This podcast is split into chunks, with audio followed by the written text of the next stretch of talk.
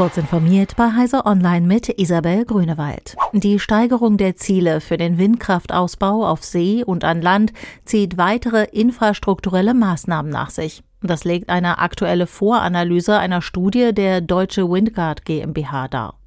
Diese wurde von der Arbeitsgemeinschaft Niedersächsische Seehäfen und Niedersachsen Ports beauftragt.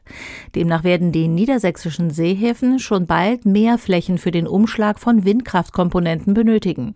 Neben den zusätzlichen Hafenflächen seien auch Kajen sowie die Hafenzufahrten und die Hinterlandanbindung Gegenstand weiterer Untersuchungen.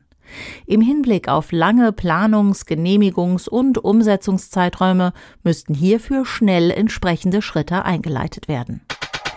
Ein Forschungsteam des Swiss Federal Institute of Technology hat einen weichen Roboter mit Sensorbeinen entwickelt, der im menschlichen Schädel Hirnaktivitäten kartieren kann.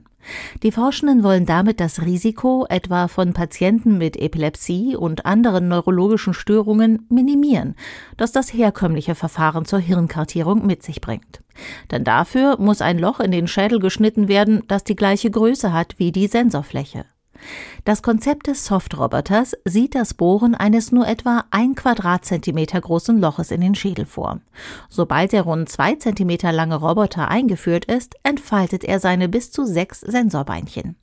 Die Forschenden gehen davon aus, dass die Beinlänge auf acht bis zehn Zentimeter ausgeweitet werden und das Sensorfeld so vergrößert werden kann, ohne ein größeres Loch in den Schädel schneiden zu müssen. Astronomen haben die größte bekannte Explosion im Universum beobachtet. Sie dauert seit drei Jahren an und findet in einer acht Milliarden Lichtjahre entfernten Galaxie statt, teilte die Universität Southampton mit, wo die jetzt vorgestellte Analyse geleitet wurde.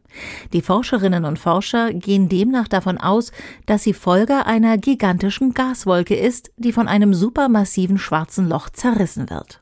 Dabei würden Schockwellen durch den Rest der Wolke rasen und sie zum Leuchten bringen. Solche Ereignisse seien extrem selten. Bislang sei nichts in dieser Größenordnung beobachtet worden.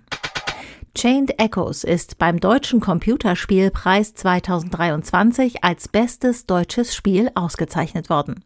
Das Retro-Rollenspiel aus der isometrischen Perspektive erinnert mit seinen rundenbasierten Kämpfen an klassische Vorbilder aus der SNES-Ära wie Secret of Mana oder Chrono Trigger. Entwickelt wurde Chained Echoes, das auf Steam von starken 90 Prozent der Käufer empfohlen wird, von einer einzelnen Person. Matthias Linder darf sich über ein Preisgeld von 100.000 Euro freuen. Diese und weitere aktuelle Nachrichten finden Sie ausführlich auf heise.de.